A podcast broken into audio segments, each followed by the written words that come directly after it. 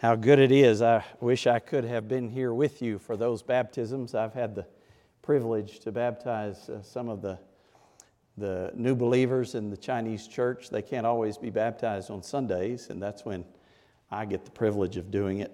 It's always a boost to faith to see what God is doing. On January the 30th of 2016, when New Testament scholar Dr. Grant LeMarquand was the Anglican bishop for the Horn of Africa. About 100 refugees unexpectedly showed up at an Anglican center in Gambela, Ethiopia, for some temporary shelter on that day. Well, they were, as I said, unexpected, and so LeMarquand and his colleagues were scrambling to pr- try to provide some food for those refugees. But uh, all they could find was some bread and some peanut butter crackers, enough to feed maybe a dozen people, not, not a hundred. But they nevertheless began distributing what they had and, and kept distributing it and kept distributing it until all of those hundred refugees had had their fill. When he was interviewed about it later, Bishop Marquand said it was weird. We couldn't see the food multiplying, but it just didn't seem to run out. We're pretty sure it was a multiplication miracle.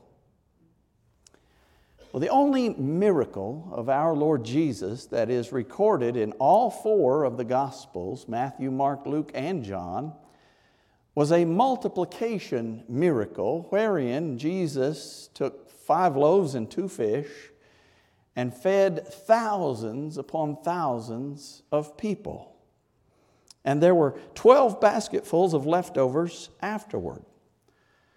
This morning we're going to look at that miracle and learn that even when the situation looks hopeless, God's provision is always, always more than enough.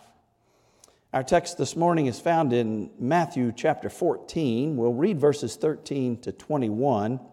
I invite you to stand with me as I read God's word for us. And I will share with you that in the first part of chapter 14, we find the account of the martyrdom of John the Baptist, who uh, died at the will of an evil woman, Herodias.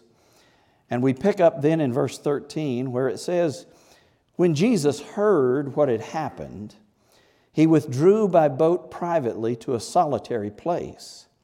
Hearing of this, the crowds followed him on foot from the towns. And when Jesus landed and saw a large crowd, he had compassion on them and healed their sick. As evening approached, the disciples came to him and said, This is a remote place, and it's already getting late. Send the crowds away so that they can go to the villages and buy themselves some food. Jesus replied, They don't need to go away. You give them something to eat. We have here only five loaves of bread and two fish, they answered. Well, bring them here to me, Jesus said. And he directed the people to sit down on the grass. And taking the five loaves and the two fish, and looking up to heaven, he gave thanks and broke the loaves. Then he gave them to the disciples and the disciples gave them to the people. They all ate and were satisfied, and the disciples picked up 12 basketfuls of broken pieces that were left over. The number of those who ate was about 5,000 men, besides women and children. Thank you. Please be seated. Now, when John the Baptist was martyred at the whim of an evil woman, it broke Jesus' heart. Always remember that God weeps when we weep, and that God's heart breaks over cruel and callous acts, just as our hearts break over those same cruel and callous acts. And so Jesus, hearing this news, wanted to retreat with his disciples for a while to a quiet place to refresh to regroup, to reflect, and perhaps even to grieve. And as he prepared to come ashore on the edge of the Sea of Galilee, he saw that the crowds had followed him and that they were already there. Because you see, this was the pinnacle of Jesus' popularity. His healing ministry had attracted people by the thousands to come and hear him and to seek help and relief. And so, in Jesus' compassion, seeing that crowd, he couldn't ignore them. So, he ministered to them, he spoke to them, he healed their illnesses and their injuries. But after a while, this story tells us that it was getting late, as it does. And they were in a solitary place, out in the middle of nowhere, I suppose. Not a lot of things around there. Provisions would have been scarce. And the crowd was especially large. We're told that there were 5,000 men, not counting women and children, so there may have been 10,000 or more people out there. And the disciples began to get worried about that. They knew that those people needed to eat. And to them, the situation looked a little dicey. They thought maybe if the crowd got hungry, that they might also get a little surly, perhaps, as we sometimes do when we get hungry. And they weren't too optimistic about how things might develop. Now, they, they may have been optimists at heart, but they did not misplace that optimism. They, they didn't see much cause for optimism in this instance. They were not like the, the cousins in the North Country, Sam and Jed, who heard the news that they were paying a $5,000 bounty for every wolf captured alive, and they got dollar signs in their eyes and went out and scoured the forests and the valleys and the hills trying to catch one of those wolves and, and make that money. And they failed all day long. At the end of the day, they they collapsed, exhausted, fell into uh, a sleep, dreaming about the riches that were going to be theirs. When suddenly Sam woke up and they were surrounded by 50 hungry, ravenous wolves with bared teeth and flaming eyes. And, and Sam elbowed Jed and he said, Jed, Jed, wake up, wake up, wake up. We're rich.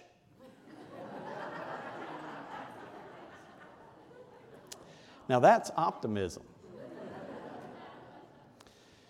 The disciples didn't have that optimism. They were surrounded by hungry people, didn't know what to do about it. Now, according to John's gospel, Jesus asked Philip a question that was meant to test the disciples. He asked Philip, Where shall we buy bread for these people to eat? Philip said, Eight months' wages would not be enough to give all of them even a bite. John also tells us it was Peter's brother Andrew who found a lad, a boy, who had a lunch, apparently. And John describes it as five small barley loaves and two small fish. But even Andrew wasn't optimistic. He asked, How far will they go among so many? Certainly, they wouldn't go far. After all, if, if this was the lunch that this boy's mother had packed for him to take with him through the day, to get him through the day, then, then we're not talking about uh, loaves of French bread and rainbow trout. We're probably talking about biscuits and sardines here. Not a lot. It wouldn't go far at all. It's intended only to feed this boy, apparently. And A.T. Robertson says that uh, barley was considered an inferior sort of bread. So not only was it not much, it wasn't the best that could have been had either. So the disciples thought their backs were against the wall. They didn't know what to do. The only plan that they could come up with, according to verse 15, is to send the people away so that they could buy food in the villages. In fact, they tell Jesus that. Jesus, send them away so that they can buy food. Now, aren't we supposed to be bringing people to Jesus, not sending people away from Jesus? A plan like that could get you expelled from the seminary. They had it backwards, didn't they? Send them away. But they were at the end of their rope. They didn't know what else to do. In their limited thinking, this was all they could come up with. But Jesus said, You give them something to eat. Imagine how that must have sounded to these guys. All we have are five loaves and two fish. What do you mean, give them something to eat? This is all we have. Look at all these people. Are you blind? There's a multitude out there. How could we ever begin to give them something to eat? Now, there was more going on here than the disciples realized. And there was more going on here than you likely realize, even all these many years later. As we said, John in his gospel calls the bread small barley loaves. In the Old Testament, there's a story about the prophet Elisha feeding a hundred men during a famine with just 20 barley loaves. And they had bread left over. Let me read it for you. It's just three verses. Back in 2 Kings chapter 4, Elisha was with these men in the middle of this famine, and it says, A man came from Baal Shalishah, bringing the man of God 20 loaves of barley bread baked from the first ripe grain, along with some heads of new grain. Give it to the people to eat, Elisha said. How can I set this before a hundred men? His servant asked. But Elisha answered, Give it to the people to eat. For this is what the Lord says they will eat and have some left over. Then he set it before them, and they ate and had some left over, according to the word of the Lord. See, Jesus intended his disciples to learn something in this, a lesson that he intends for us to learn as well and that is that there was one greater than Elisha there in their midst, greater than Elijah, greater than Isaiah, greater than Jeremiah, greater than Moses and Abraham, greater than David, greater than all, Lord of all. He was right there with them. They had no cause for concern or worry. And Jesus wanted them to know that. He was going to show them that. So Jesus said, You've got five loaves and two fish, do you? Well, bring them to me. Once we learn to give Jesus what we have, we find that Jesus, in turn, provides everything we need and more. Luke and Mark, in their Gospels, as they tell the story, say that um, Jesus divided up the, the group uh, here in Matthew, it says he told them to sit down on the grass. Uh, Mark and Luke tell us that he had them divided up into groups of 50s and hundreds. Mark even says that he had them sit down on the green grass. He remembered the details about the story. He divided them into groups for a reason. One of the things we learn from that little bit of information is that Jesus did not fly by the seat of his pants, as he may seem to in a casual reading of the Gospels. Jesus understood administrative logistics, he took that into account. He had a well run organization, well run ministry. He was the leader, the disciples were his lieutenants. They raised funds, they had financial supporters. And we know all of this because they had a treasurer, Judas. Now, John tells us that Judas was an embezzler, but what that means is they had enough in their treasury to tempt Judas to embezzle some of it. Jesus was a, an effective organizer, he ran a tight ship, he had a wonderful organization. He didn't fly by the seat of his pants, he had a very sophisticated uh, endeavor going here. But even though Jesus planned, even though Jesus had all of those things, he always also prioritized. And his priority was the kingdom of God and spiritual well being, spiritual life. Those were always his priority. He didn't allow plans and administration to become ends in themselves. a temptation that too often befalls us. We want our organization to, to be what we want it to be, and we sometimes forget why the organization exists. Jesus said, Seek you first the kingdom of God and his righteousness, and all these other things will be added unto you. You remember how Jesus gently chastened Martha at the dinner in Bethany for being overly concerned about kitchen duties. And he instead praised her sister Mary, who was sitting at his feet listening to his teachings, rather than helping Martha in the kitchen do the dishes. Now, the dishes had to be done. Jesus knew that. But the dishes can wait.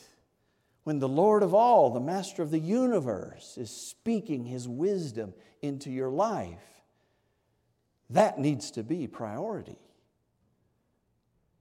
Here at Central, we, we make our careful plans, but we always need to remember that those plans serve a higher purpose, a kingdom purpose. And if we will always keep that at the forefront, then God will provide everything we need. Don't fret, don't worry. If we'll do what God wants us to do, God will give us the resources to do it and more. So the Bible says, after Jesus gave thanks for the loaves and the fish, he gave them to the disciples, who then gave them to the people. So you see, when Jesus said, You give them something to eat, he meant exactly that. They were the ones who were going to be giving the people something to eat. Now, he provided and they distributed. And that's how it works to this day. God is our provision. God provides us with the spiritual wealth that we enjoy in this place. And He expects us to distribute it in the spiritual deserts that surround us. He provides, we distribute, just as the disciples did on this day. And as they did so, in this distribution, somehow a bona fide, honest to goodness, genuine miracle of multiplication happened. A miracle. Now, according to the Pew Research Center, as many as 79% of Americans believe in miracles more than believe in heaven, more than believe in hell, or even life after death. Nearly 8 out of 10 Americans believe in miracles. So, fewer, if any of us here this morning, would stumble over the clear indication in this story that a miracle of provision occurred, that would be no problem for us. We believe that the Bible tells us the truth in sharing this. We understand, we know, we confess this is true, this actually happened. So, why then are we so troubled, so worried, so concerned when things sometimes look bleak in our own lives? Why do we worry and fret when situations in our lives began to look as hopeless to us as the possibility of feeding all these people looked to Jesus' disciples. We know what Jesus did here. We know what Jesus has done for us in the past. Why do we worry that for some reason He won't continue to do it in the future? Sometimes our circumstances leave us thinking that we're at the end of our ropes. When we're frustrated and desperate, we would do well to remember that it is true what they say God lives at the end of your rope.